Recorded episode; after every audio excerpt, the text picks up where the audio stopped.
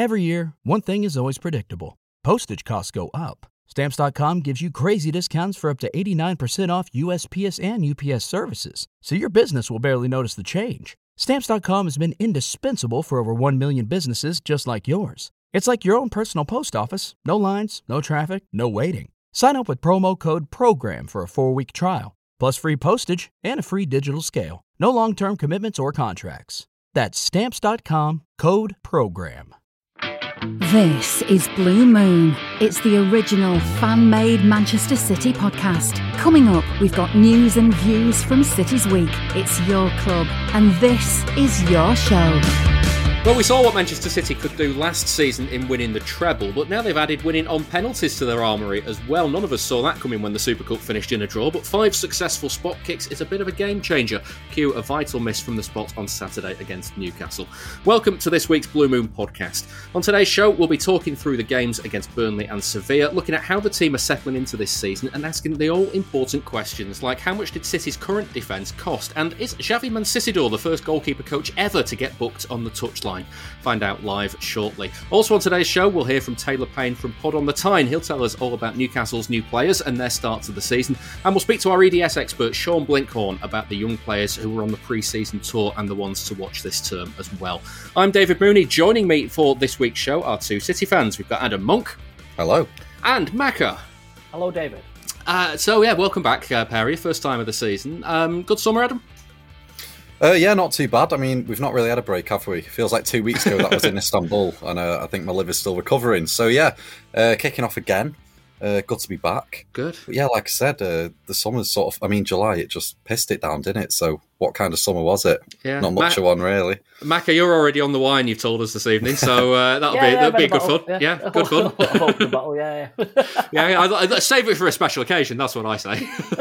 Never do that. Yeah. Well, this season, we're pleased to announce that the Blue Moon podcast is sponsored by Green King Sports, where football is more than a game. Green King Sport venues are showing every single televised City fixture over the 23-24 season, and with more than 900 sports pubs across the UK, it doesn't matter whether you're in Manchester or Milton Keynes, you can catch every single minute of the action. Keep an eye out during the season for events, offers, content and competitions that put you closer to the action. City play Newcastle this weekend in a game that we'll be previewing on the show later on. If you're not getting down to the Etihad for it, then why not watch it in the next best place, a Green King Sports pub. That's to come later on, though. We're going to start with a look back over the Burnley and Sevilla games. Adam, I want to start with you on this one because Cole Palmer had a very lively performance against Sevilla. Obviously, you've been around the club and you've kind of interacted with the players and stuff, yep. So you've got a bit more of an insight to what he's like as a person as well as a player.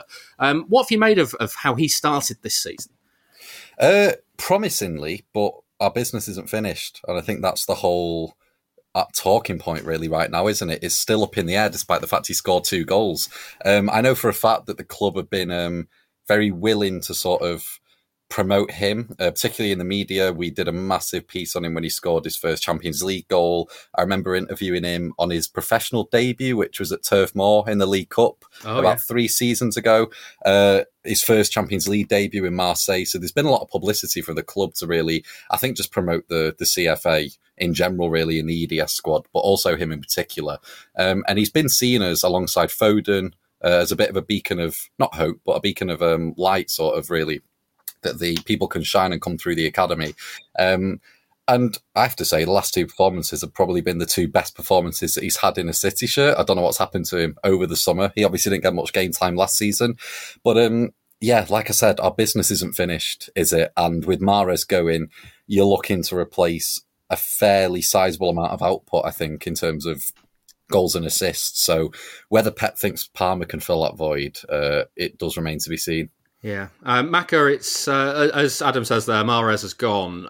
There have been the suggestions that he might be the player to do to kind of replace Mahrez's role in the squad. Obviously, concerns that he's a bit inexperienced and it's still very early to be saying that. What do you reckon? Well, yeah, he is, but he's only 21. I think he's 21. And how old was Mahrez when we got Mahrez? What, 27? 28 maybe? Exactly. And it's like, well, I think Gaz, friend of the show, Bernie's debut, on Twitter, but he tweeted something the other day, and he said it, and it kind of resonated where he basically said, look, we've done what we've done now. So why can't we just kind of give the likes of Palmer and McAtee a go? They're not going to make it any worse. Yeah. And I mean, I've got to be honest with Palmer. He's not... Rico Lewis, I'll be honest, kind of does... Instantly, I just thought it was, right, this is a player. Palmer didn't do that for me instantly. But, like Adam has just said, the last couple of games, you just think, he's a player here. He's a player. And he's, like I say, he's not going to make us worse. So why not? Why not give him a go?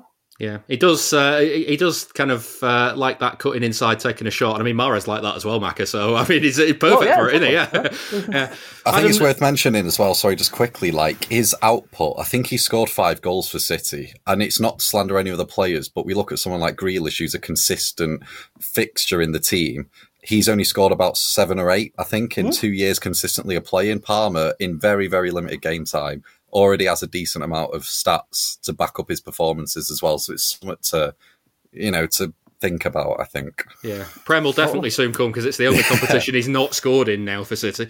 Adam, do you reckon there needs to be kind of one of the areas that he can improve in is very, very simply, and it comes with experience, just his decision making? Because it feels sometimes like maybe it's, you think of when the ball goes out to his flank and when he gets on the ball, it maybe takes half a second longer than for other players in that position. And that's something that comes by consistently playing in the team. True. But then, you know, like Maka said, I looked at Rico Lewis and he's never had that problem. So what is the standard of player required to get into this team? You've got to ask that as well. Like Rico Lewis, I think he was 17 when he made his debut, and he's never, ever had that issue. He's just completely in sync with the rest of the team. I think Foden was exactly the same. So, you know, it depends how high Pep wants to set the standards, I think, and how impatient or patient he wants to be. And that's what it comes down to, really. Yeah, if he plays more, I'm sure he'll pick it up. But...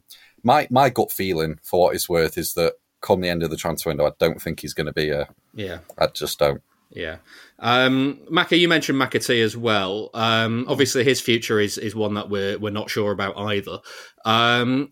What do you reckon to him? Where do you see him fitting in for the remainder of the season? Should he stay at City? I've not seen enough of him. I haven't seen enough of him, to be perfectly honest. And the things that I hear kind of on the grapevine... kind of around here, when I say around here, in like Salford, and I said before that I kind of know his dad and people know his dad and everything, that I don't know. I honestly don't know. Again, he's another one. He might not be at City, but yeah. I think that's another one. I think it might be a loan deal. Yeah. I would hope we don't sell him, because we're not seeing enough of him. Yeah, it's one of them where you just wonder if City can offer him the minutes that he wants, because obviously the key role he played for Sheffield United last season, he's going to want to play. Let's talk about Erling Haaland, because Adam, it took him 3 minutes to go into top spot for this season's race for the Golden Boot. He's still top at the moment, joint top. He might stay there all season. You know, he could be the first player to go to enter into top spot and stay there all year. I wouldn't put it past him based off of the sample size that we've had so far. He's a little bit ridiculous. And what I've found quite funny this season, what are we, 3 games in? The Super Cup and the Charity Shield, it's almost like he's took the piss. It's like he doesn't even value them as actual games of football. And you can tell he's playing at 10%, smiling when he gets subbed off, holding up 3 for the trophies we've won. He's just having a bit of a laugh at the moment. And then Premier League will turn it on. The goals were just... Against Burnley, we were just like scarily instinctive, weren't they? To attack that space that Rodri headed the ball across in a crowded area and connect with it was superb. And then the second one, I don't really need to elaborate on. Just, I don't think anyone else in the league's pulling that off. So, yeah, he's backfiring, but I didn't expect anything less, to be honest. Especially given the fact that it doesn't really get talked about because of what happened last season and the trophies he won. But I think he didn't score in the final 7 games of the season, something like that. So he actually did have a little bit of a dip, so you'd expect, you know, for him to kick into gear again, and he has. But he'll have a tougher test this weekend, I feel. Yeah, absolutely wild, Maka. That run at the end of last season is the worst run of his entire career. Is that right? Mad that. He didn't score in 6 games, and that's the worst run of his career. All right, mate, yeah, he's showing off now. What did you think of the way that City have been playing to him recently? Because at Turf Moor, there was a very... I mean, first off, at half-time, Guardiola was having a little bit of a heated exchange with him about demanding the ball from Bernardo at the wrong times. But then at the same time, they come out for the second half, and literally everything was pinged over the top to him. And it works. And I think last time I was on here, and I just kept saying that we don't use him enough at times. And I know it's not Guardiola's thing to go direct, but he's so good. I know. Could you imagine getting the best manager in the world and the best striker in the world and going, yeah, you know what, we're going to become a hoof-it team. Route one every week. But at times, sometimes we do. I'm just there, just going, just give him the ball. Just give him the ball. Or just chip it over, just dink it over. And we don't at times. We don't use him enough at times, but I'm obviously not complaining. Yeah. Obviously then for Sevilla, Maka, he was just not in the game. Sevilla was so deep and were not adventuring forward. So obviously that ball over the in behind can only work for teams that are pressing up the pitch a little bit. Of course. Yeah. And Burnley, Haaland himself said after the Burnley game, you know, he was expecting more teams to go man-to-man and step up. And I don't know if that's a bit more hope than expectation. But it's kind of a difficult role for him in games like Wednesday nights where there's just absolutely no space, isn't it? Yeah, there's no space, yeah. If you drop it deep, yeah, like you say. But the thing is with him, which I've always said as well, is he's always doing something. He's always doing a job. He's playing a role. And he's keeping someone occupied, whether it's centre half or whatever. He's doing something, and that's why he's just such a brilliant player. Yeah, the irony, Adam, was that the one chance he probably got against Sevilla, Cole Palmer comes in behind him and screams for the ball and heads it in himself. And what a header that was, by the way! It was pretty hard to execute. Header. Yeah, looping ball. Yeah, I mean, usually with a chance like that, Haaland, he'd whip his leg in the air like he did against Dortmund or in the Charity Shield last year. He does that unorthodox volley. Yeah, just dislocate my hip and then, you know, off we go. Yeah, as you do. I don't know. It's weird the way that we use Haaland. I feel like we almost use him as like a starting impact sub. So like he plays the 90 minutes, but for 70 minutes, we'll just instruct him to not do the bare minimum, but just to sort of jog around and move defenders out of position. Just sort of like, make the defenders scared and aware of his presence. And then for 20 minutes, he can exert himself, and that's where the hat-trick comes from. That's how it kind of feels. Yeah. Come on then, Erling, just to occupy a space. That's what we want you to do. Literally. Yeah. In terms of kind of playing to him, Adam, obviously as things went at Turf Moor, like Maka says, there's so many times where we know Ederson's got the ability to boot the ball the length of the pitch. There's so many times where we get a goal kick and he plays it short, and I'm like, you can't be offside from a goal kick. Get Haaland on the penalty spot at the other end. Ederson can hit him. Let's just see what happens. And the ironic thing as well is that we actually used to do it more before we had Haaland. So I remember when Ederson first signed, first couple of seasons, he used to lump it right to the other penalty area to Jesus and Aguero. And I think second season Ederson was here. Do you remember Aguero's goal against Huddersfield? Oh, yes. Direct from a goal kick. He don't do it anymore. I think he did it once last season. Brighton at home, and lo and behold, Haaland scored because he just obliterated Webster, sent him eating the grass. Oh, he did, didn't he? So you're right. We do need to do it more. Why we don't, I don't know, but yeah, it is frustrating, I guess. Yeah, Maka, do you think obviously with going forward for this season, we're still very very early on into the season.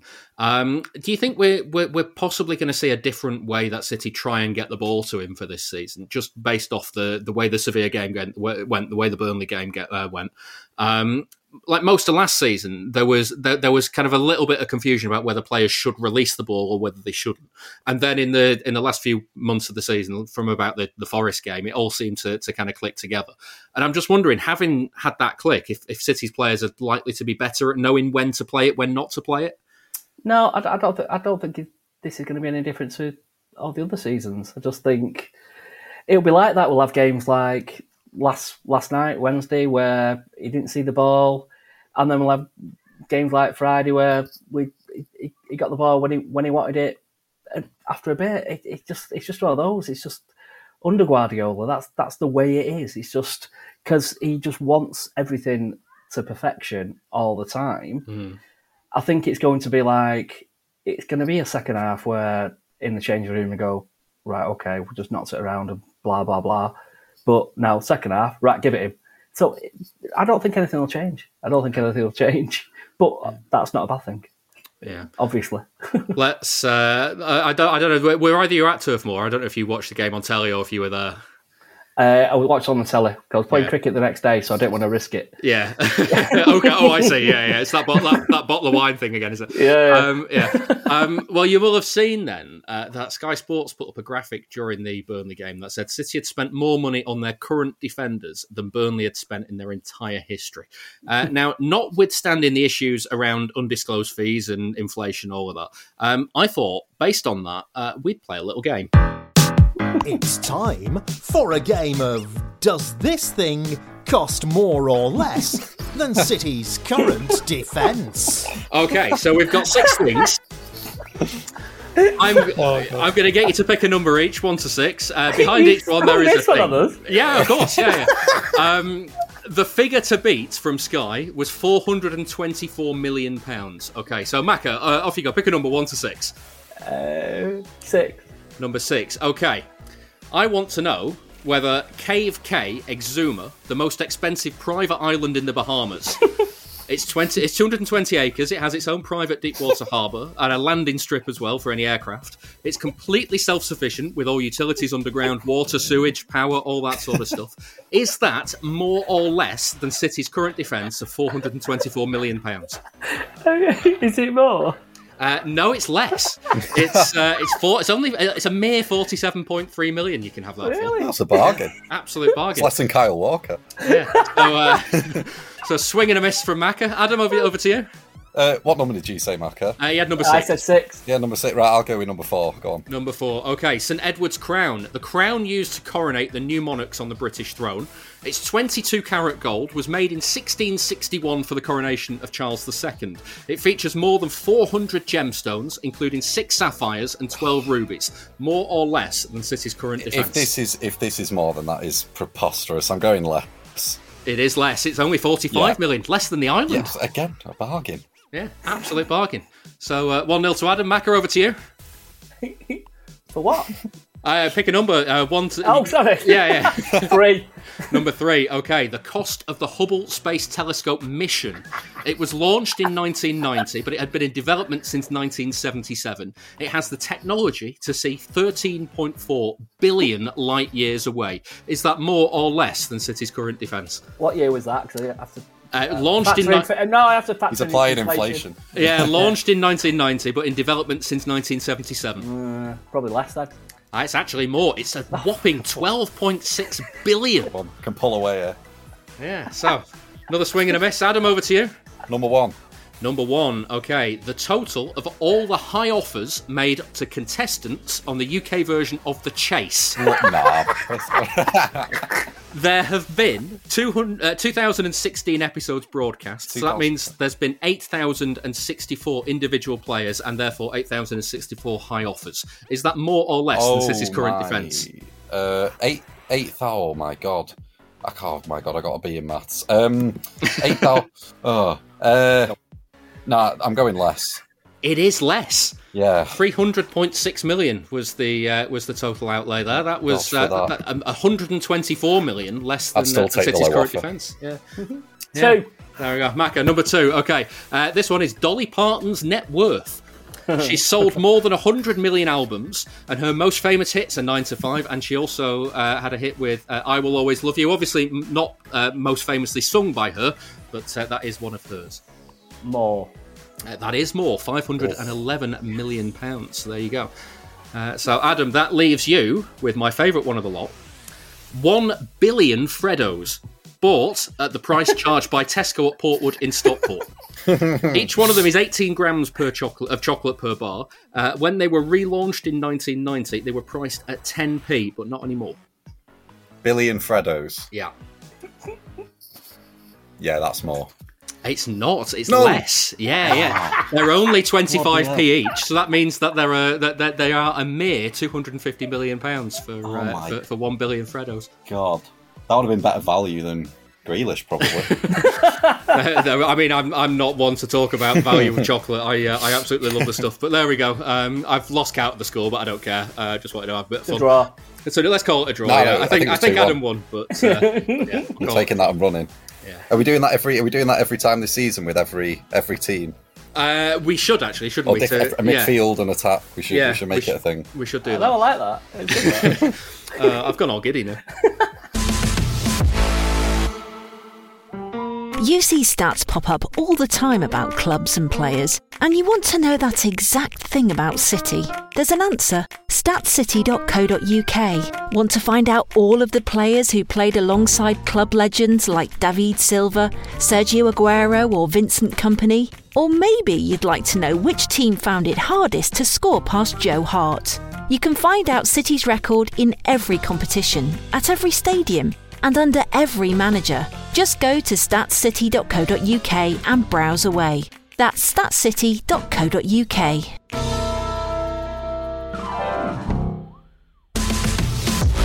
You can listen to the show ad-free by joining our Patreon, patreon.com/Blue Moon Podcast. Let's get back to some sensible stuff. Adam, Kevin De Bruyne's injury we've heard this week is looks like it's going to be a lot more serious than previously thought. City are probably going to be without him for a couple of months. What do you make of the entire situation? Let's look at the positive, shall we? We've won the league in his absence before. That's positive one. 18-19, I think he played like 4 games in the league, something like that. So we can do it. It's just that we have a thinner squad this time. However, there is going to be people coming through the door. So I was thinking about this the other day. I think the only injury that will seriously set us back in respect to our competition this year is probably Rodri, just because I don't think the club trusts Phillips, given that he's not played in the Community Shield or the Super Cup. So I think Rodri's the only, and my worry is that Rodri actually will get injured because of Phillips, because he has to play every game. So that's my only concern. But I think Pep always has a workaround. You know, I think the blessing in disguise last season, everyone was flapping when Cancelo left because of how big an asset he was to us, and Pep found a workaround, and we suddenly became better. So there's actually been an argument at times, not one that I subscribe to, but that we actually are a better team in some respects when De Bruyne is out and Bernardo plays through the middle, particularly when it used to be David Silva and Bernardo as like the number 8. So although he is our best player, I don't think it's the end of the world because we've got other people coming in and we've got the best manager in the world. So let's stay calm is my take. You happy clapper. All right. The thing is, Macca, it's very easy to be wise after the event and say that he shouldn't have played in pre-season or he shouldn't have started the game against Burnley or whatever after going off in the Champions League final. But at the same time, like, he knows his body, and if he didn't feel ready, he'd have said so, surely. Yeah, you would have thought so. And I don't disagree with anything that Adam just said there. Because I was thinking about it before. And I mean, like you said, the one is Rodri. I mean, we've been very, very, very lucky that Rodri's not missed any games, really, has he? And he's been, I mean, he's so good, and he's not got injured. And if he does get injured, yeah, all right, we're struggling a little bit. But the other thing is, well, Foden can step in for De Bruyne in the middle. Silva can step in. But does that get a little bit fraught though if they're already at breaking point for having to play elsewhere if the squad is so small? I don't think so. No, I don't think so. I think my only issue is if Rodri doesn't play, because then we're talking about Phillips. So, I mean. I think the good thing with Foden is he wants to play in the middle anyway. Yeah. So it might open that up for him. That's one way of looking at it. But the other thing is as well with Phillips, is he that bad? Really? We don't know. We don't know. That's the thing. No, yeah. But that's the thing. He's been very, very good for England. He had a very poor game when he came on for us against Leicester. But other than that, I don't think he's a bad footballer, but I think people just written him off.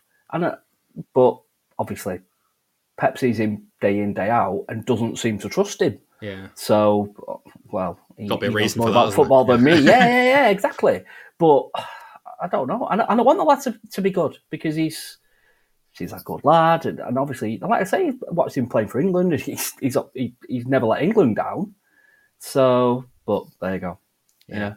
I want to go back a bit further in the field and talk about Ederson as well, Macca, because I think he deserves a little bit of focus on him after this week because against Burnley he was playing as a centre back at times where he was just stepping into the back three or four or whatever, whoever was playing in that back line, and then just holding onto the ball until Burnley came and pressed him. And as much as his patience tempts them out and then offers different passes around and the ball over the top for Haaland, I don't know about you, but my heart goes into my mouth sometimes.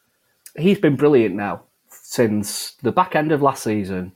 And well, I know we're only a couple of games in, but he's been absolutely brilliant because my biggest complaint about him, was he wasn't making saves, and he's now making saves, and he's been pretty much faultless for. Back in last season, was brilliant in the Champions League final. Was brilliant in the games leading up to that as well. And then he started off the season the same way. So no, I'm very, very happy with him now. Very. Yeah. Adam, that one just after Cole Palmer had scored against Sevilla. I mean, first off, like the old cliche of you're never more vulnerable than when you've just scored came into play because suddenly Sevilla were through and clean through 1-on-1 with him, and he just stands up well, makes the block, and then pounces on the ball, and like that feels like the sort of save that even 6 months ago he probably wouldn't make. Yeah, I always used to say, and I mean I've not rated David De Gea for maybe a decade since I was but what I did always used to say that De Gea did that Ederson never did was use his feet to save, and what he seems to have done in the last, like Max said, tail end of last season, maybe the turn of the year.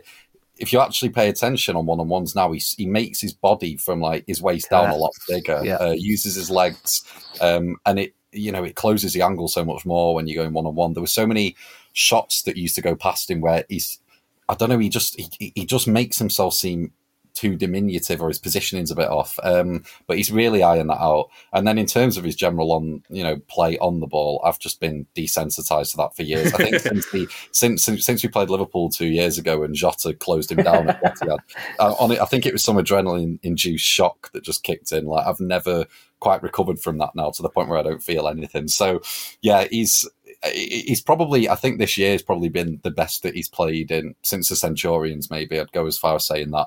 And also, you look at how long a keeper can go on for. How old's he? 31 something? I don't even know. He might be younger than that, maybe. But I think he's got many years left as our number one. Yeah. The weird story, though, this week, Macca, with Stefan Ortega being linked to Bayern Munich, and then the latest on that is that it looks like it's probably not going to happen. But I'm just wondering how much of Ortega has been a driving factor in Ederson's form, because Ortega, when he's come in, I mean, again, we've not seen a huge amount of him, but when he's come in, he's looked a step above the second keepers that City have had previously. He's been absolutely brilliant. He's been absolutely brilliant, and he's never let us down. Oh well, what was it? Was it the Southampton? Southampton away, yeah. He was just off his line. He had a bad game that day, but other than that, it's been absolutely amazing. Yeah, and like you say, maybe that's like pushed him on a daily basis in training, and in maybe thinking, well, oh bloody hell, I need to kind of up my game here. But yeah, there's a number two who might actually be a number one. Yeah, yeah, exactly. Yeah, yeah. He'd walk into any side, wouldn't he? Really? You would have thought. Yeah. Would be nice. Walk into United. Yeah, but so would I, let's be honest. And me. Have you been on the pitch, Macca? Can you reach the crossbar? Oh, sorry. Him and Lisandro at the back. Yeah. I'm sold on him. It would be nice, though, Adam, wouldn't it, if every now and then Ederson saved a penalty. It's 43 he's faced now for City, including shootouts. He saved 5 of them, which feels a little bit low as a percentage. I couldn't name you one, genuinely. Has he saved a penalty at City? He has. In open play? Most of them sit. Well, no, it's a penalty. It's not open play, of course. No, I meant like in the 90 minutes. He saved from Dries Mertens against Napoli in 2017, and Luka Milahojevic for Palace. Yes, he did. Same season. Maybe. Yeah. And then later in that season as well, from Aubameyang at the Emirates. It was the 3-0 in the snow at the Emirates after the League Cup final when none of the Arsenal fans turned up. Yeah, and City scored the great. City would have scored the greatest, most beautiful goal ever had Leroy Sané not scuffed the finish. Exactly. I say that all the time. Yeah, absolutely ruined it. He then saved in the penalty shootout against Chelsea in the League Cup final from the 0-0. In the 0-0, that was from Jorginho, and then he saved on the behind closed doors final game. When we said goodbye to Aguero, he saved one of the Everton had a penalty that day, and he saved that as well. So those are the five. That's not a great record, is it? And considering the fact I could probably name about 10 that Hart saved, you know, it's not like, and he's been here probably the same amount of time as our number one now. So yeah, it's not ideal, but how often? The thing is, we've got such a good backline. We don't really give away penalties very often, and we also rarely find ourselves in penalty shootouts. So like, I've always felt that. The problem with City and penalties is more to do with the taking of them than the saving of them. Well, they scored five on Wednesday. Yeah. I know. Look, the other day was an anomaly. I'm just talking generally, you know. I've always felt that the taking's been the worst part. But yeah, it would be nice for him to just, you know, he's booked up in terms of saving one-on-ones. He can now focus on that maybe. Maybe bring Caballero back to teach him. As a goalkeeper, Moons, what would you...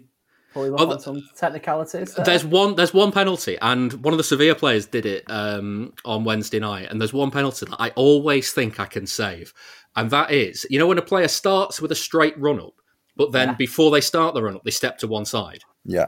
They like 90% of the time, I'm almost, like, I would always go to the opposite corner from the side that they've gone to, that they've stepped to. So if they're a right footer and they step to the left to open the body up, they're probably going to go to their right and the keeper's left. Right. Yeah. Because that just seems to be the easiest finish. And then there's a couple of Sevilla players did it. And I'm just like, just go that way. That seems to be the easiest way to finish when you've done that run-up. It might be complete bollocks. I don't know. What I find interesting is, like, I can't remember what game it was last season. And it was Everton-Leicester at the King Power, but like Pickford had like Maddison's penalty where he goes with his penalties on his water bottle. I've never seen that at City. You know, like research done and physically given to a keeper for a shootout on like where players go and where the average penalty is kicked. I don't know if I'm sure we do, but... I wonder if we only do it for important shootouts rather than like the League Cup, the Super Cup and the Community Shield. I don't know.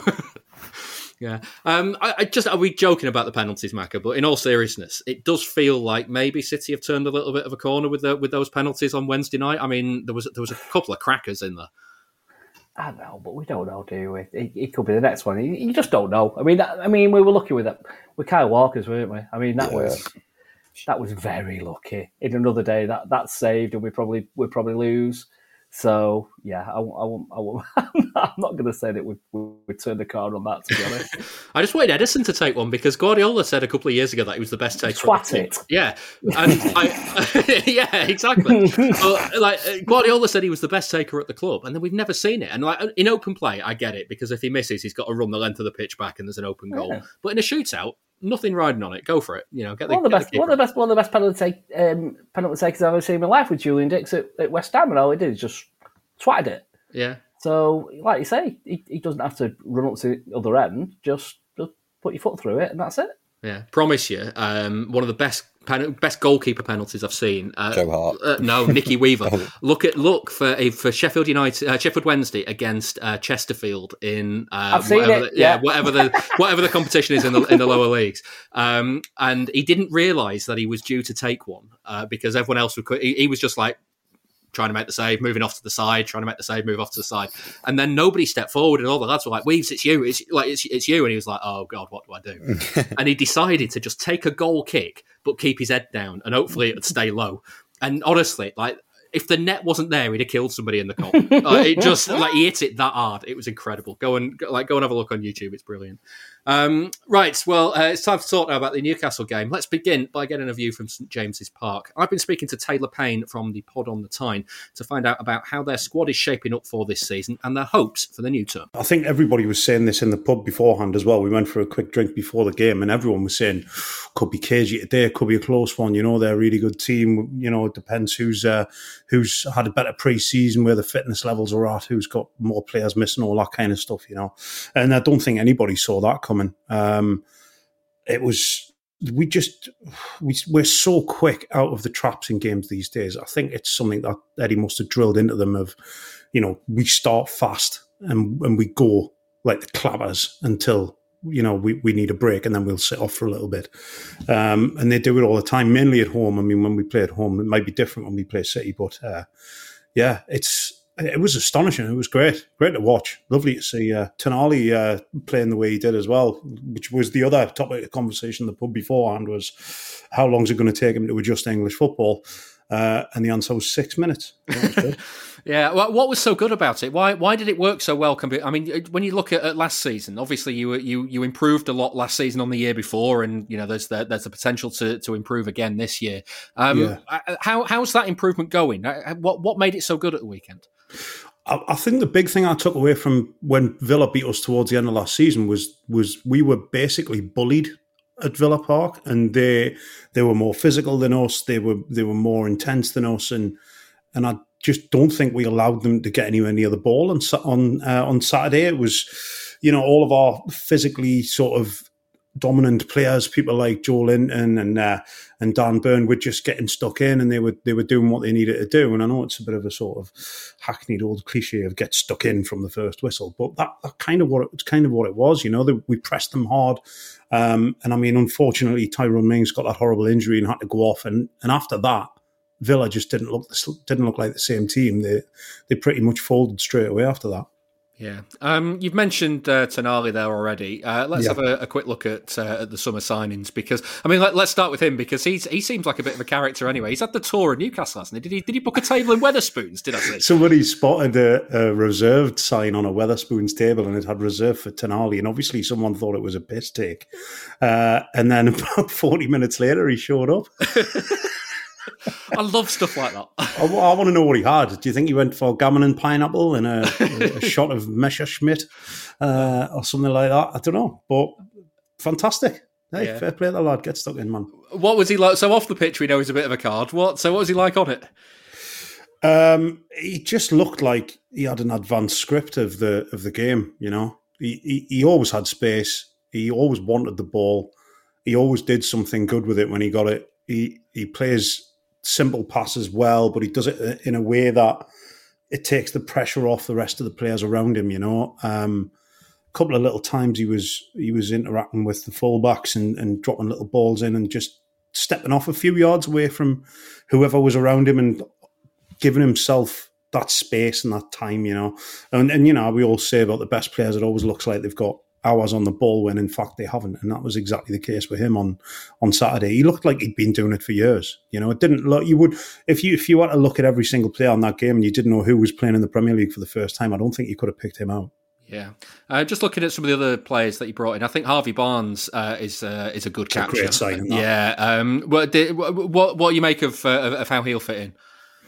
I mean, again, I think he looks like he's played for us for the last two or so years, but I think that's, you know, he's obviously been sort of taught how to play a certain way at Leicester, and he loves cutting in onto that right foot and 1-2s and stuff like that. And Eddie'll, I hope, you know, Eddie does some great work with him. But there's already a great player there. It looks like his sort of finishing instinct, his goal scorer's instinct was what has impressed me the most. 2 finishes in the Salah Cup. In a friendly game where he didn't even look at the goal, he just hit it and it was in. And the same on Saturday against Villa, he got that chance and I never for a second thought he was going to miss.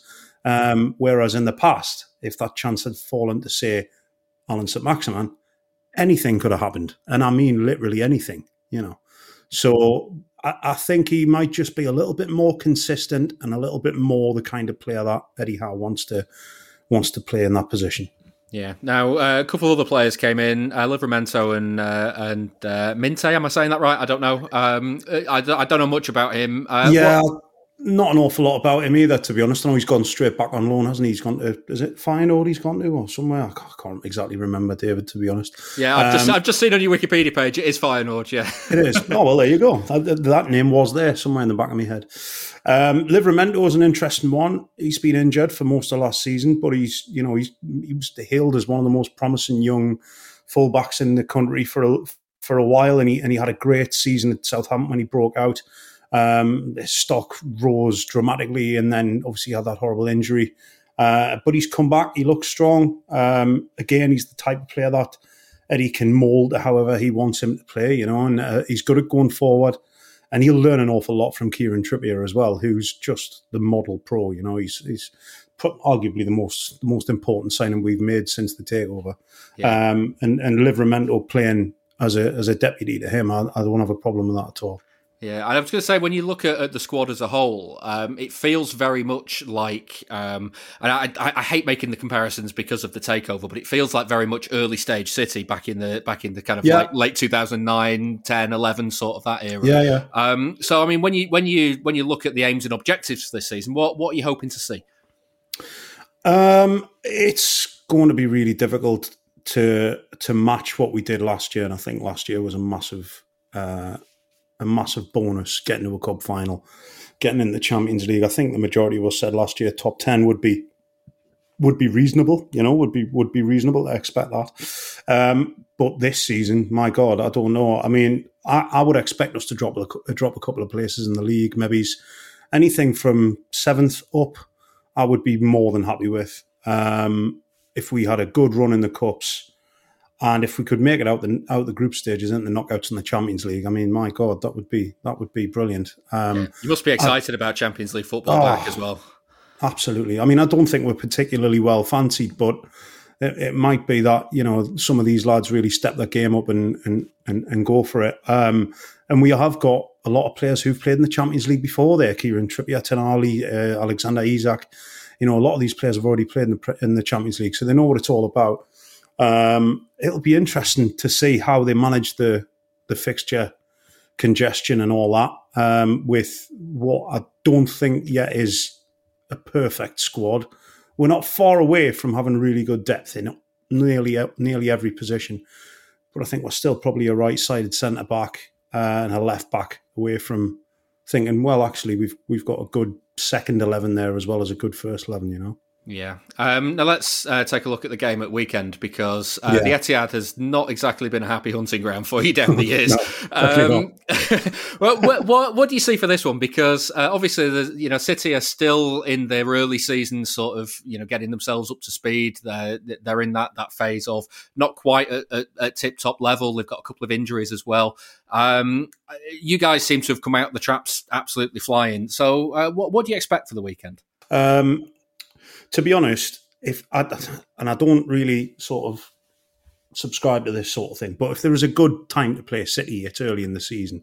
If I had to choose a point of when to play City, it would be early in the season. We played you early in the season last year, and it was probably one of the best games of football that St James's Park's ever seen, to be honest. Caused us no end of problems, yeah. Yeah, it was great, and Sam Maximan was turning John Stones inside out, and Joe Linton was bullying in the midfield and harrying, and Bruno looked sharp, and Callum Wilson as well in front of goal looked great.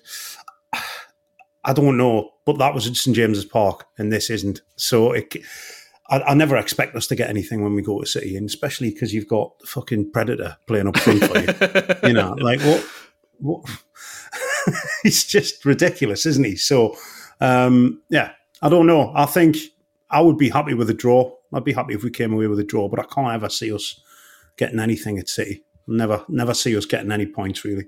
Yeah, if that were to happen and you were to actually take anything from the game, what would the thing that does it for you? Where are you strongest at the moment, do you think?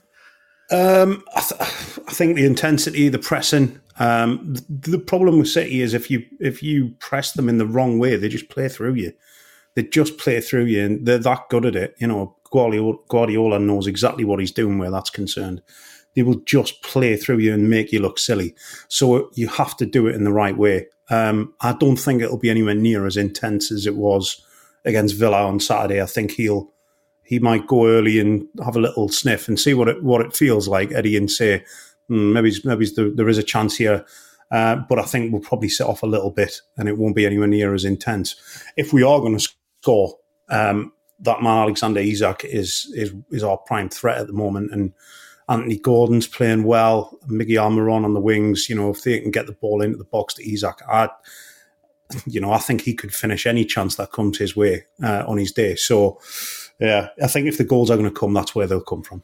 Yeah, well, we got the charity bet coming up a bit later on, Taylor. So let's have your score prediction. We'll put it on that. What are you going for? Let's go for the same as last year. What was it? I was 3-3, wasn't it, last year? Let's not be that mad. Let's go 2-2. Twos each. This is the Blue Moon podcast, and we're very sorry about that. That was Taylor Payne speaking to me. Macca, I sense this one might be a bit of a tricky one, you know. Well, it will be. I mean, they were very, very, very good last week, and they're just a good side. So yeah, it will be hopefully a good game. There's rarely any games with Newcastle that are poor, to be honest, in history, isn't it? So yeah. So no, looking forward to it. Yeah. I just think it's going to be a slog, this one. I cannot see it going any other way. We'll come to the predictions later, which I've gone for a positive one in the end. But yeah, you have to, don't you? But they, for me, maybe bar us, I think they are the best defensive side in the league, the way Howe sets them up. And now they've also bolstered it with an improved attack. And midfield with Tonali as well, who's very, very capable. So I think, I just said that we'll be fine in De Bruyne's absence, but I think we're really going to miss him in a game like this, where we need, against a deep block, we need someone to unlock, you know, even just like one of those balls in and a Haaland head or something like that. It's going to be harder to come by, and we don't have the reinforcements in over the line ready to play yet. So I think it could be a tricky one, and one where I think a goal early on will really, really do us good, because I think the longer it goes on, the more you're going to be looking at like either them hitting us on the break. I think Isak for Newcastle's the most underrated attacker in the league. He's so good. Harvey Barnes I've always rated. Wilson's a good striker. So on the break, they're going to be a real threat. So yeah, I'm actually a little bit... and City always, early on in the season, they always have like a draw at home or something like that, like a drop points game at home. I think it was Brentford last year. I remember Everton in the Centurion season. So not to be doom and gloom, but my head thinks this is going to be tricky. Yeah, it's interesting you thought that, though, because like my gut instinct, and it's just purely from looking at Newcastle from the outside, is like you were talking about Eddie Howe being well drilled and Newcastle being able to kind of sit in deep and frustrate. I got the sense that they might be a team that could be baited up the pitch in the same way that Burnley were. Do you not fancy that? Possibly, but I think, you know, with Burnley, you've got to consider the fact that it's a new team that companies assembled who were newly promoted. Howe has had 18 months with them now and got them in the top four. They're a lot more disciplined than Burnley will be at this point in their development. And they do have a better squad than Burnley. So possibly, but giving my honest answer, I don't think they'll be that naive. Yeah, I remember a few years ago, Macca, that it was the game after we got dumped out of the Champions League by Real Madrid in that horrid last minute double goal thing. We played Newcastle at the Etihad, and Eddie Howe used it as an opportunity to see where his Newcastle team were, and he just tried to play City at their own game, and City took them apart. And the year after, it was a 2-0 win, but it was a really, really tricky and frustrating game that City played, that Newcastle played, sorry. And I just wonder like where the balance might be for Eddie Howe at the moment, because again, it's early in the season. He could look at this as a little bit of a free hit and go, let's see where we're at. I don't know. Yeah, totally. And what Adam said is completely right. And I don't think they're far away from really, really challenging. I don't know. Adam thinks, but I just think they're a really, really good side. They've got a great squad. They've bought well, and I can honestly see them winning the Premier League in 5 years' time. Yeah, if not before. They're world-class talent away from winning it, I think. Yeah. That's what they need now. They need that dynamite. The X-Factor players is what they need now. And then, they're going to be City signed Aguero, Yeah, basically. Yeah. Maka, who do you think slots into De Bruyne's place for this one? Because as we talked about earlier, fans have been crying out for Foden centrally. Alvarez has been Guardiola's pick there recently. Maybe not as many options on the wing if Foden does move inside. I don't know. How do you see it kind of all fitting in at the moment? I'd always say Foden and then work around that. Yeah. I think he's been underused in the middle. He's such a good footballer. And as we all know, but yeah, just put him in there. He's not out of place. I mean, it's not like we've not got lads who can play out wide. So yeah, if it was what do I think he's got? I actually think he's going to go with because Bernardo got a full rest, so Bernardo's definitely starting. I think he's giving him a full rest because he's going to play in the middle. That's just my gut feeling. I think he's probably going to go. He's going to try and stretch the pitch and put Grealish and Foden right and left, I think, and just try and stretch them out as much as possible to give Haaland a bit of leeway. And then Bernardo, because their midfield now is it Tonali, Joe Linton can just run his socks off every game. He doesn't stop, and he's like 6'4" and massive. So you might just need a bit like it's going to be Rodri, Kovacic, and Bernardo. I think need that steel in the middle. Yeah, and then just go from there. But I do think it's going to be difficult. We'll see.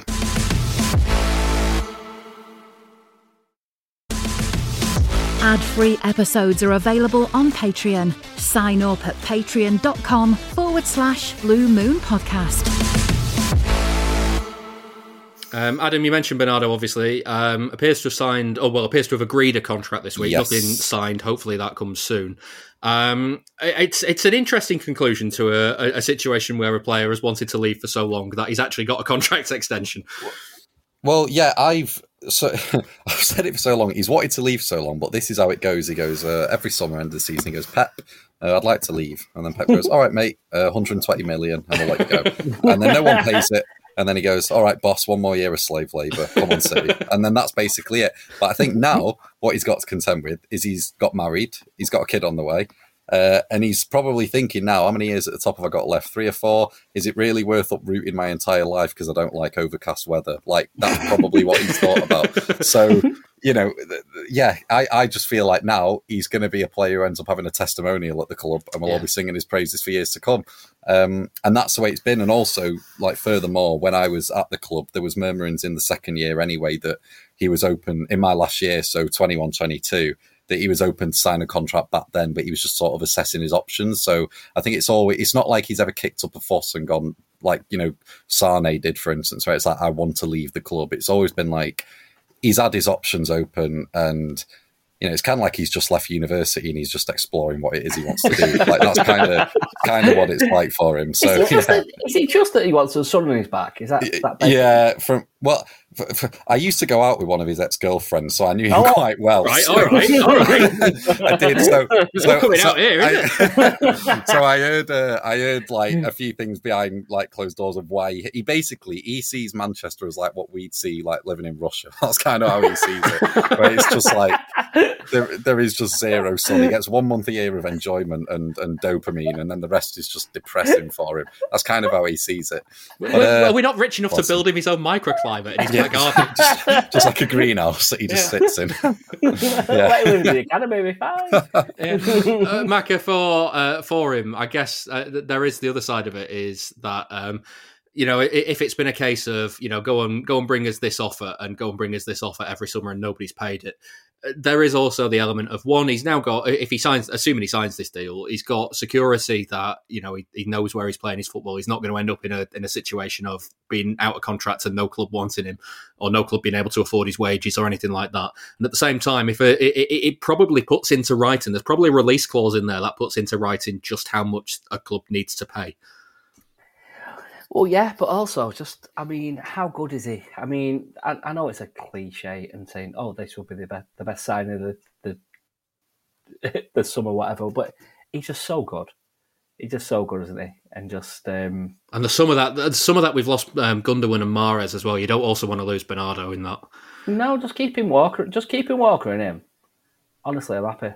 Yeah, I think he's the only player. he's the only player like that I think Pep thinks is truly irreplaceable. Like the other ones, I think he sees, even De Bruyne, I think he'd always see a workaround for it. But Bernardo, I think in the back of his head, he'd think, shit, there really is no one else like this guy. You know, yeah, it's one of them. I totally agree.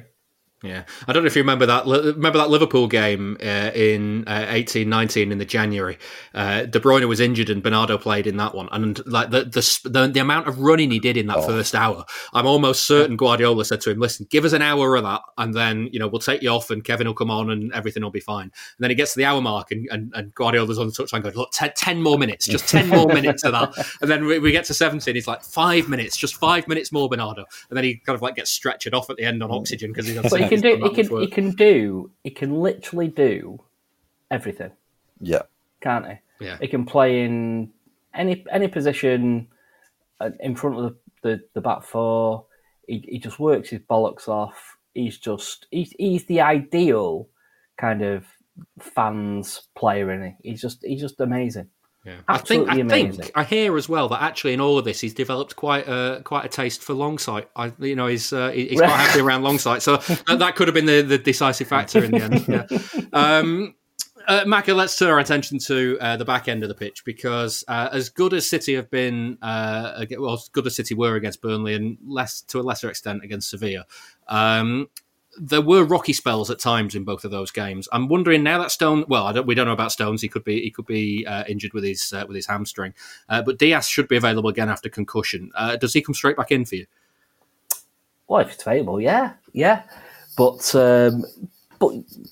yeah. It just in terms of our back four. Let's talk about back four. Laporte. What's the latest with Laporte? He's gone, isn't he? Yeah, he's got to be going. Surely. Well, yeah, but I can't believe he's going to Saudi Arabia. It's a shame that no one wants him who he's deserving of because, yeah, I'm looking at him. Like, he's always had a bit of a mistake in him, but he's one of the best centre-halves we've ever had, and he's not really dropped off. It don't make much sense to me how we can't command at least 30 mil for him how someone wouldn't pay that. Considering West Ham, right, have just bid 30 million for Maguire, allegedly, and we've got this bloke sitting there, and we're accepting 16 for him. If that's said to be true, don't make any sense to me. But, is it that we would not sell to anyone in the Premier League? Surely not. I mean, we sold Jesus and Zinchenko to a team that would turn out to be the closest challengers last season. Yeah, but that's why I'm worried. Well, not worried, but that's why I'm thinking. Well, we're not going to sell to anyone else, but. Yeah, but Laporte he could walk into any side. He's quality. Yeah.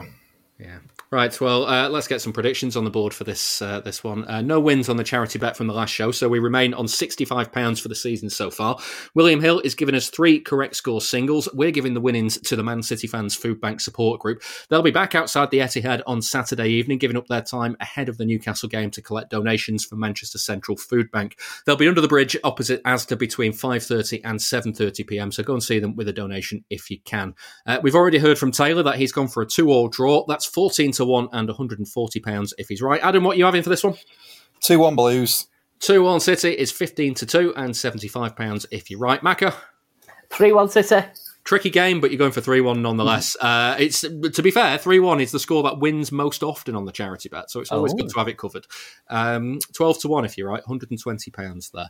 Remember, you've got to be 18 or over to gamble. Prices can change, and please gamble responsibly. To find out more about responsible gambling, then take a look at begambleaware.org.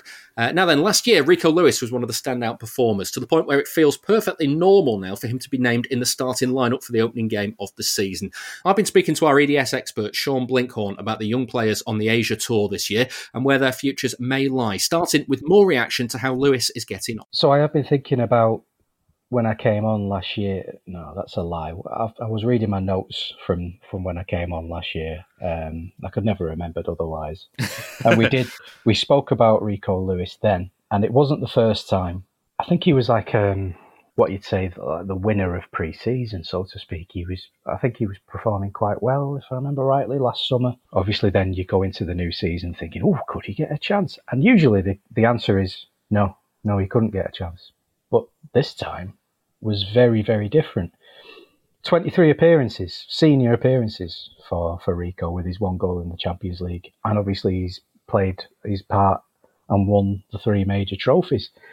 Even to the point where Guardiola's waxing lyrical at one point. He's saying, like, oh, we couldn't have played, you know, the season wouldn't have gone how it did without Rico Lewis or something, he said. Yeah. He? Well, it was about the system, wasn't it? It was about the idea. System. We can't play this way without him. We couldn't have adapted to this without him. And this is a second-year scholar, 17 going on 18, who, this is unprecedented, really. You know, I'm very happy to have spotted him here early and brought him to your audience. But I think it's possibly time to say that he's a senior player and move on, because he should be, 23 appearances. He should be getting 30-odd this year. He's that good. It's time to move on for Rico. He's a senior player, even in his young years now. It's this idea as well with him that, going into the season, nobody's really that worried. There was worries, obviously, if Kyle Walker had left, but nobody was really that worried with the right fullback options you've got. If you've got Walker and Lewis as your two options when you want to play a fullback and not a centre off like Stones. Agreed, but is he even going to play there? I tweeted. Oh, X or whatever it is now, about halfway through the season, that I don't even think you've seen a percentage of his range. I think he's still got so much more to show, which is scary, really, because he was running games at times. Mm. He's starting games, like when he started the Bournemouth away game, and obviously various other really important games, but that really sticks in my mind for whatever reason. It must have been the time period and what was the pressures of the time. It's incredible, really, and I'm just so glad that for once, I've spotted a player at 16 that I thought was really good, and it turns out he is really good. Yeah. I hope he goes on to play a lot more. Well, let's look ahead to some of the players coming through at the moment who could be the next Rico Lewis's for you to pick out. So, who are the scholars that we should be keeping an eye on for this coming season? Well, I'm going to have a look at this year's scholars in a few weeks. In the weeks to come, when they start to play, I will. There's a lot of interesting players there. If you remember, his name escapes me, but the lad we broke the transfer record for a 13-year-old. We paid $400,000 for a 13-year-old. It's that lad's scholarship year this year. Okay. So I'm going to hang on and watch the players a few times first. I'm very happy to report that Darren Fletcher's kids have left for United, because I was dreading having to pick them up. Yeah. God, can you imagine? So they've gone, so that's good. But other than that, I think we'll concentrate on them more this year, because that's what worked with Rico when he was in his scholarship year. So I'll really zero in on the scholars this year. Yeah. Let's look at some of the players then that did go on the pre-season tour. Let's start with Oscar Bob, who got a fair few minutes in the three tour games. What did you make of him? He looks good, doesn't he? Which is great. I would be very wary of a player who is 20 going on 21 this year, as I'd say in his fifth year since joining as a scholar at 16, who has only played age group football at the moment. I mean, stranger things have happened, but that doesn't sound like a player who's going to jump straight into senior football and hit the ground running. One thing I will say is he came as a winger, kind of a floaty winger, and he's adapted really well to playing centrally, which is a bit of a theme for the academy. Micah Hamilton, who I've spoke about before, he did something similar. And then Matty Whittingham, who's even younger, he's done like a similar thing. He's moved into a central midfield role and used that kind of wingery exuberance in a central role, a bit of vision, bit of passing, that type of thing. I think, and I thought for a while that Oscar's looked good and he's looked really good, but it's been mostly in under 21s, under 23s and friendlies.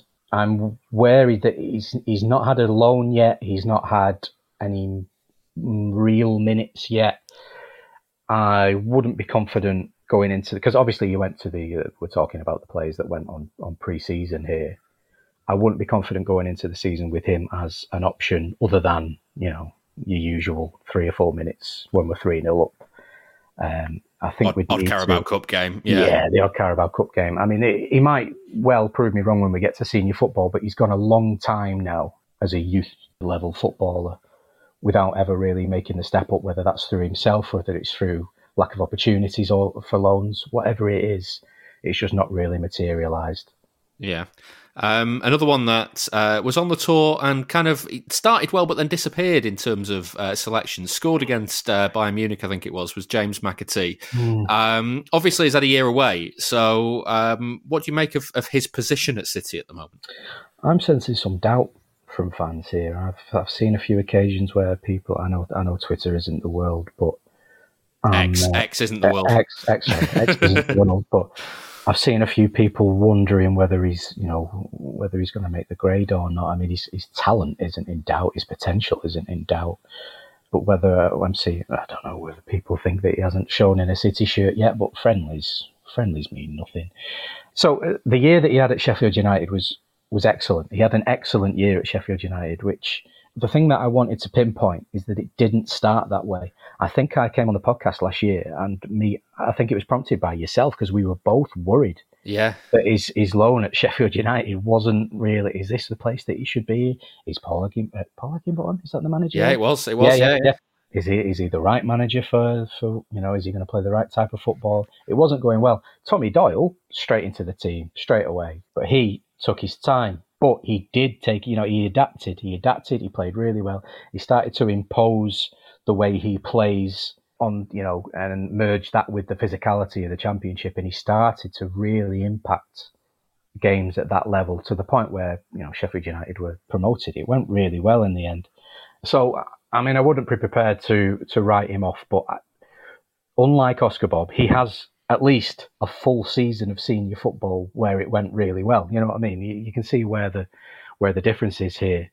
I would be much more inclined to give James a chance to be a full-time squad member, to get the sort of... Is anyone ever going to get the sort of minutes that Rico ever got again? Possibly not. But, he would be my choice. Yeah, I'm thinking maybe... Do you remember Foden in the Centurions season? That sort of level of minutes. I don't know. Yeah. Because even Rico stole a march on the minutes that Foden got by a good year and a half, didn't he? Yeah, yeah. So that would be good. I mean, I don't know whether that's enough for James at this point. Whether he'd want more, yeah. You know what I mean. So I'm not sure. He's an excellent player who I've always admired, and I've always, we've been talking about him on here for years now, haven't we? I'd like to see him given the chance. Whether it, if it's between the two and the manager keeps a small squad, I would pick James. I've not really got too much to add from pre-season. Everybody knows it was quite a small academy presence. I've seen some disappointment. But what I did want to point out was when they got back, there was some first team training photos, and a lad called Isaiah Dadamasco, hopefully I'm pronouncing that right, he popped up in first team training. Now he again, this year is going to be a second year, so the same as Rico was last year. He only played under 18s football last year, so he didn't take the step up at any point. He's a defensive midfielder, and at 17 he's already absolutely massive. He's bigger, he's bigger than Rodri, which is incredible really for a 17-year-old. Height or width, because they're both impressive stats either way. we'll just go with height for now. I don't know about that, but it's when the picture came out, he's been training with the first team, which I think is, as I've already said, unprecedented on this podcast. But I think that's quite a thing, because at the time the EDS were playing games, they were playing friendlies, and there was only the usual couple of sprinkled youth players that are seen as first teamers, and him. Now, he didn't stand out massively to me last year, but he did stand massively. Yeah. Yeah. So I understand about, I think it might have been Sam at The Athletic last year who was saying that the manager likes to have good players to train against. So it's almost like you're playing against seniors, and someone of his stature, I can understand why he would be a prime candidate for that. You're playing against somebody who is already bigger than anybody there. Yeah. And well versed in what City want, sort of thing. Exactly. But that said, somebody who's in his first year last year didn't play any reserve football at all. Not all under 18 stuff. I think this is a really interesting choice by the manager to bring up. If you think about his position as well, and we think about Rodri's comments recently, like Jesus lads, I can't play 70 games a year every year, that sort of thing. And then you think about his backup, who is the out of shape guy who gurns at the cameras from the bench, like his position is already under threat. If there is somebody like Dada Maskol who has anything about him and who can take that place and can actually, for this year, please God, give Rodri a rest at some point, I think that's quite an interesting appearance in the first team picture. It's one to keep an eye on, rather than I'm saying, he's going to start backing up Rodri. But yeah, like I say, that's an interesting development for me, for sure. If you enjoy the show, please give it a rating and a review wherever you get your podcasts. That was Sean Blinkhorn talking us through the EDS players to watch this season. We're going to finish by squeezing in a few audience questions. Get them in for next week at Blue Moon Podcast on Twitter. You can email us through the website as well, bluemoonpodcast.com. Just fill in the form there, send an email over.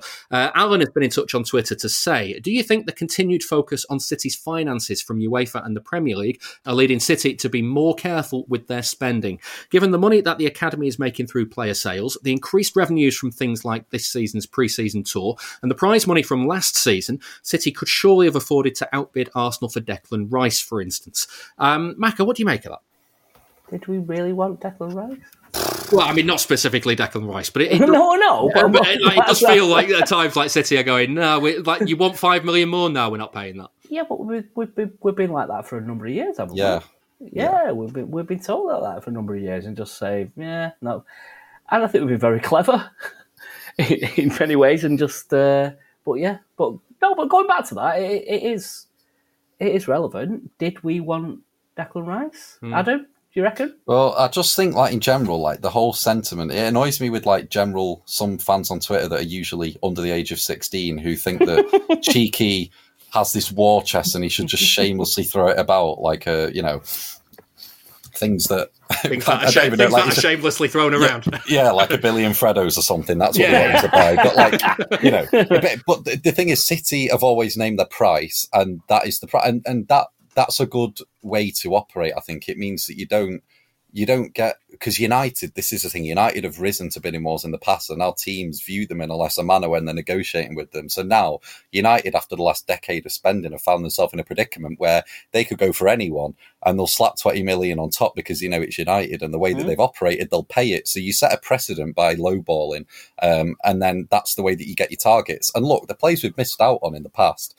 I think Rice will be a success at Arsenal, but particularly to Chelsea and United, these teams, we've not really missed out much, And the thing is, we're such a good project that players usually 9 times out of 10 want to come to us anyway. So it's difficult for the club to demand more when the player wants to join us in the first place. Yeah. So it's a bit of a, this is the way that we've operated. I think it's got nothing to do with UEFA, the Premier League. I think I'd like to think maybe it's wishful thinking, but I think that the club are well in check with how they deal with the finances. They think it's all above board, and they're just going to continue operating as normal.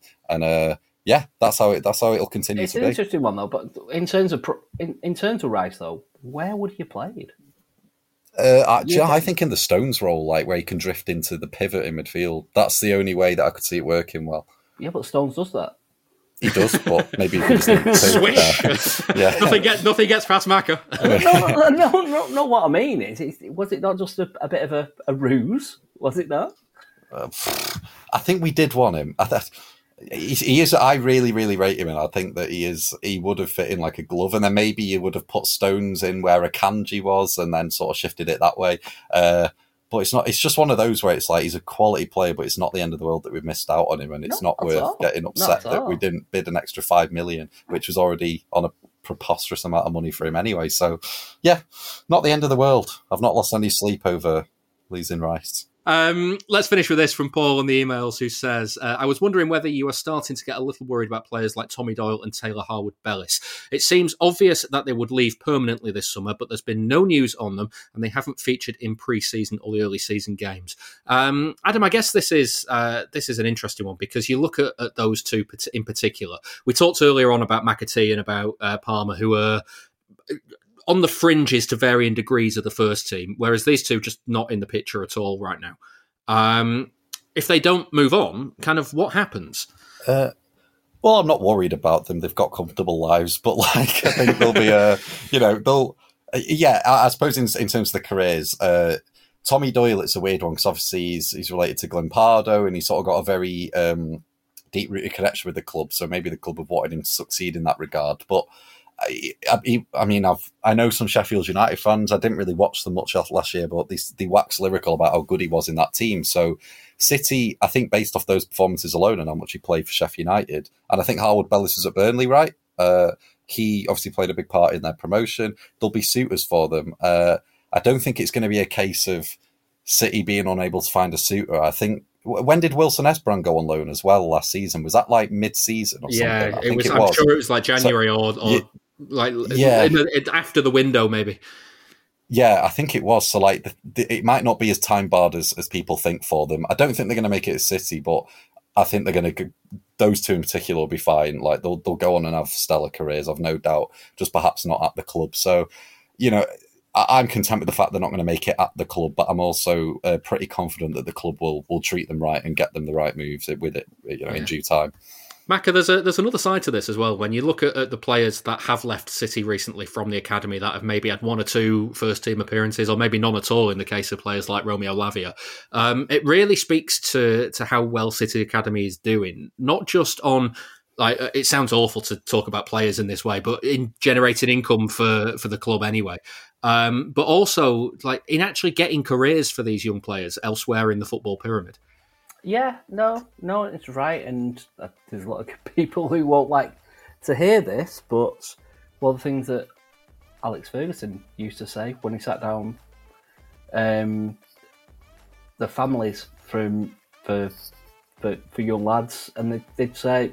He'd say, "But I'm not guaranteeing that your son is gonna have a career at Manchester United, but he's gonna have a career somewhere, and that's all you ask." And I think that's what we're doing at the moment. And also, I mean, it sounds awful. We're making a hell of a lot of money out of him as well. Yeah. That's what we're doing. Yeah. Well, that brings us to a close for today's Blue Moon podcast. Thank you very much for listening, and thank you to my guests for this one. Maka. Thank you, David. And Adam Monk. Pleasure. I will be back next week, so I will see you then.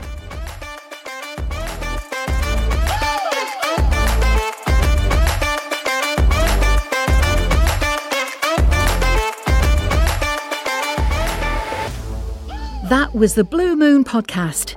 Please give the show a rating and a review where you can. And don't forget, you can listen without the ads by signing up to our Patreon. You'll also get an extra episode each Monday. Here's a clip of this week's. It was our first real foray into Europe, and that was really a game that had everything. We had sending offs, both teams scored. Elano hit the bar about 16 times. Elano had a shot direct from a corner on 3 separate occasions in that game. It was desperate for us to win it, wasn't he? So, it just had everything, and the atmosphere was bouncing at that point. That was the best atmosphere at the Etihad that we'd had up to that point. That's a game obviously I wish I'd been at the QPR, but... That's a game I always kind of wish I was along for, and wish I was a bit more attached in terms of being here and knocking about with you lot and stuff. Like, I kind of watched that on my own in the pub back in Ireland, and the bouncer said, "Oh, here's the Man City supporters club in," and it was just me sat there.